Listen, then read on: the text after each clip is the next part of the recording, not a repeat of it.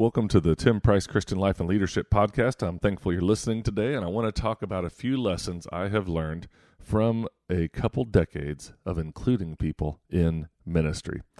I'll be sharing those in just a moment. Welcome to the Christian Life and Leadership Podcast with Tim Price. The purpose of this podcast is to help strengthen the church, build more effective leaders, and encourage your walk with the Lord.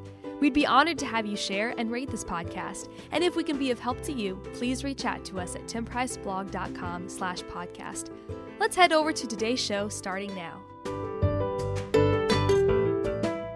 Well, it makes me feel a little old to say decades in plural, but literally since I graduated from high school and even during high school, I have thought about ways to include people. And it started with just the idea of making sure that I was thinking about helping people, and that really has never stopped. So, just a little bit of backstory here: as I was a high school student, I mowed yards. I mowed a lot of them, and for two or three years in there, I mowed more than twenty uh, different people's homes each summer, and a couple of those included our church. So, I don't know how they figured out the numbers, but it was twenty or more, and I enjoyed people's stories. And I even often scheduled the Burns home for the last of the day so that I could sit on their patio and visit over lemonade after mowing.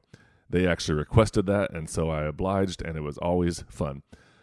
I enjoyed including even people whenever I was uh, in high school doing that job. In fact, I invited other people to help me mow yards and to help me with other projects that people would ask me to do whenever I was involved in, in cutting their grass and I would also involve people in going on trips or or organizing things around the house. I would invite people to go to um, trips with the student ministry, or whenever it came time to clean up an area of the house, when my parents were asking us to do that, I and my younger siblings would um, do it quickly and often because I would create some kind of game out of it and try to include them in and make it more fun.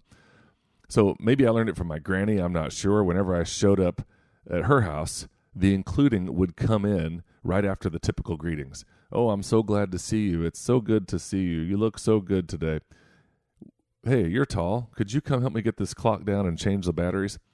Some might say she was making other people work, but I sort of thought of it as including. When you show up to somebody's home, it's, you know, if it's your grandma, it's one thing you feel at home either way, but if it's in another setting, you often can feel like you're not sure what your place is. And if somebody immediately says something really simple and benign, like, hey, could you help me get this down? Well, that is an amazing way to include people. So I've experienced many connections and I've learned a lot what motivates people uh, to serve as I've worked uh, later on in life in music and worship with rotating bands and rotating team members and ministry and mission teams in general, both in the church and alongside the church. And I've been doing that since the early 1990s, which is why I guess I can add the S to the decades. Well, at our church, I've been the primary leader for volunteers in worship and hospitality. And in those arenas, you need a lot of workers and servants each and every week. Sundays seem to roll around at a really quick pace. Every seven days, you're planning for roughly 40 to 60 sort of slots for people to be involved. I don't like to use the word slots because some people think of that in terms of just fill the slots with whoever you can find, but it's deeper than that. It's it's more needed than that, and it's it's got a, a more impact in people's lives than just names on lines of where people need to serve. So thankfully, the Lord gave me the needed prep for these roles. One, the heart behind inviting people. It really is more than warm bodies. It's giving people the opportunity to use their gifts to make a kingdom difference while growing in skill and friendship, community, and successful and effective ministry. So, once again, inviting people is not just filling in warm bodies and filling up the blank slots. It's giving people that you love the opportunity to use their gifts to make a kingdom difference while growing in skill, friendship, community, and successful and effective ministry. On the other side of that equation, with Harvest Ministry, I'm part of this mission which which uh, invites young adults to serve in ministry and other adults as well to lead ministry for the next generation. And I've done that now since 1996 and have had a lot of opportunities to include people, invite people, and participate with people in ministry. It's been uh, life giving, it's been awesome, and I've loved it. And another side of the coin for Harvest Ministry has been the invitation to people to partner with us in support raising for continued effective work. So we're grateful for the many people who have our backs, literally, our financial backing. Their support allows us to continue being a light to the next generation through music and ministry all year long. And inviting people and, kind of in parentheses here, receiving people to join us is an awesome endeavor that has been a joy for all these many years. Now, I add that receiving people because, in many ways, I feel like we are just a catalyst. We're a vessel for God, really, to call people. And when people respond, part of our ministry is to receive them. And so God is working in their heart. We don't have some magical formula for inviting people. We can have good strategies and, you know, ask well and ask in advance and make sure people understand the end goal and and their freedom to do it the best way they see it and give them the right tools and all the many number of ways that we in a sense delegate and and offer people to take on responsibility.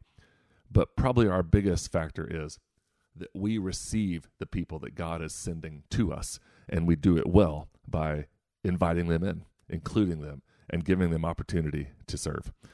So here's just a short list of things I've learned about people. One, people like to be needed and asked. They like to help out when their gifts align with the need. Number two, people like to enter the story and experience success. I've noted this year after year with Harvest Ministry team members as we learn songs and learn ministry and um, prepare for reaching out to kids and students and leaders all over the, the state. And I've just learned that when all those things come together and students are worshiping and responding at the altar and responding to the message and, and connected to us relationally, that there is a whole bunch of excitement around the fact that we have entered into this story of sharing God's love with people in this long history of being people who are carrying the message of Jesus, and we experience the success of that, the joy of it. So, number three, people like to be noticed and thanked. And that's a big thing for me, is to make sure that we notice that people are doing things, that we sort of just, in some ways, even make rounds with those folks when we're serving at a specific time to not just say, thanks to all of you or great job, everyone.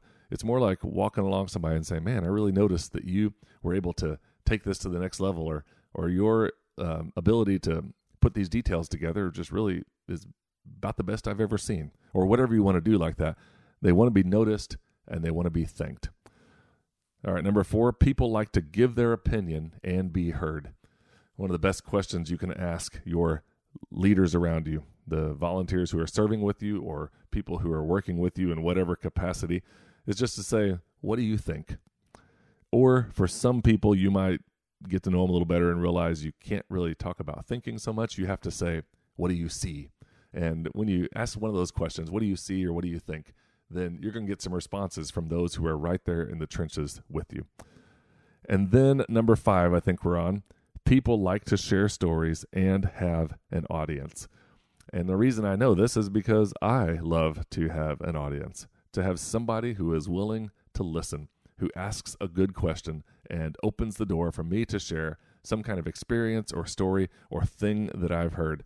And of course, I don't want to wear anybody out with that. My wife, I think I sometimes do, and I appreciate her resilience and and and uh, grace all these years, and in my liking to talk and share stories and things that I've learned. But I've learned because of that that I can also be an audience for people. Whenever I show up at a ministry event where we've um, assembled a team of eight to 15 people and we're all hanging out, getting ready for the day or the week or whatever it is, it's awesome to be able to say, Hey, what's been going on this week? And they share a story. Oh, well, actually, I, I uh, had something go wrong at my house with basement flooded or whatever the case is. And then I say, oh man, what happened with that? And then I am an audience and they have an opportunity to share the story. It can also be not just uh, you know superficial things. It can be deeper things, faith things. We want to make sure that we are opening the door to ask each other how it is with our walk with the Lord? How is our soul doing? And so people want to share those stories. All right. I think we're on number six now. One, two, three, four, five, six. I didn't actually number these in the blog post that you could take a look at at timpriceblog.com. But number six is people will give their all when they understand the why behind the invitation, the calling, and what it is they're trying to accomplish. And number seven is people don't commit to institutions, they commit to people. So if we are signing people up to serve in ministry, most often I have learned that they are connected to someone. If I ask somebody to do something, then based on our relationship, it's more than just hitting them up to volunteer. It's more than just, hey, I needed somebody. It's really, we are friends. We're following Jesus together. And can you help me with this? I'm happy to help you when you need help. We're going to make this happen. And I need more than just me to do this. There's no way I can do this on my own. I always think of that with kids' ministry. There's no way one kids' ministry leader can lead a thriving children's ministry. It's going to take a lot of adults to do that. Same with church camps, same with student ministry, same with almost any ministry you can think of. It requires a group of people. And I think that's why Jesus pulled in his disciples. One, primarily to pass it on, to teach them, to help them learn, to help them grow. But two, I think Jesus wanted to model to us that even Jesus himself didn't do a solo ministry. So we want to make sure that we are building relationships with people so that we can do ministry together. They're going to commit to us, not the name of the organization. And that's just the way that it is. Harvest Ministry Teams, the sponsor of this podcast, has been in existence since 1996 with the mission to go out to sing, serve, and share the love of Christ and to raise up the next generation of ministry leaders and Christian disciples. In case you haven't experienced Harvest before, check out our music at harvestministryteams.com slash music. We have worship songs, kids songs, instrumental albums, and more on Spotify, YouTube, and Amazon. Thank you. Lot more items could definitely be added to this list, but I'll just stop here. Friendships, connections, and ministries have seasons. And that's the last thing I want to share today about what I've learned over the decades. No one should be afraid of changing seasons. Our, our hope and our, our uh, saving grace in a lot of ways is that God never changes. We are always grateful to God's grace and steady presence in our lives, and we are always and will always be connected to our brothers and sisters in Christ, whether or not we are in the same ministry roles together. So, for some people, I think they might get discouraged with all this including and inviting and asking people to use their gifts to serve in kingdom ministry. It can be discouraging at times when things kind of change, somebody quits or somebody wants to change. I could talk about that a long time too. You want to build a culture of giving people the opportunity to shift gears, to do something different and with with no harm done with everybody still intact and everybody happily moving forward. But i do know this. I have worked with hundreds and hundreds and hundreds of people and many of those people aren't in my life right now. They have you know passed by. We've crossed paths somewhere in the past. And and if i just sat around and wallowed in the fact that oh man we used to have this group and used to have this person and now it's all changed. We have new people. Always be focused on who you have and who God is sending you. And stay in constant celebration of those who have gone with you before. They've helped build, they've helped increase your level of faithfulness, they've helped be a part of your life. They've been friends, they've been family, they've been coworkers, and they are still brothers and sisters in Christ, whether or not you have a chance to talk very often or not. And so ministries have seasons and teams have seasons. And so one of the best things I've learned is not to get all upset or afraid because seasons are changing, teams are changing, and people are using their gifts in different ways. So, for each person listening to this podcast who is among my circle of those who participate in ministry with me, whether you are giving to Harvest, whether you are part of ministry with Harvest, whether you are part of the ministry at our church in Troy, serving in kids or students or worship or hospitality or any of the areas that I oversee here as I record this podcast, I want to give you a big thank you and a big shout out to all 117 of you. I am so thankful for the ways that you are using your gifts to serve in the kingdom It's a privilege and a joy for me to partner alongside you, to walk with you. I appreciate your willingness to work with me, even in my slightly haphazard and disorganized state, and sometimes unself awareness of the fact that I even am walking in that. But you pull things together anyway, you make it happen. There's a lot of smiles, a lot of joy, and I'm so thankful. So I'm looking forward to including more people in ministry in some way or another. And I realize as I write this post and record this podcast, I am halfway point between zero and 100 in life. And there's a good chance that I will probably be inviting and including and pulling people in to serving in ministry roles uh, until I retire or pass on.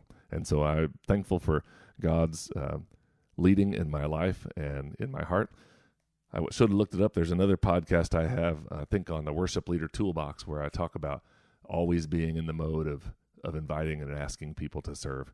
And for whatever reason, that has come natural, and I praise God for that. Thank you for listening, and for all the people in your life who are alongside you in partnering for ministry and for serving together. Be sure to reach out to them today in some way. Send them a note, send them a text, send them a thank you card, and say, really appreciate your part in in serving and kingdom work with me. All right. Well, I want to thank you for listening to this podcast and looking forward to uh, speaking together next time.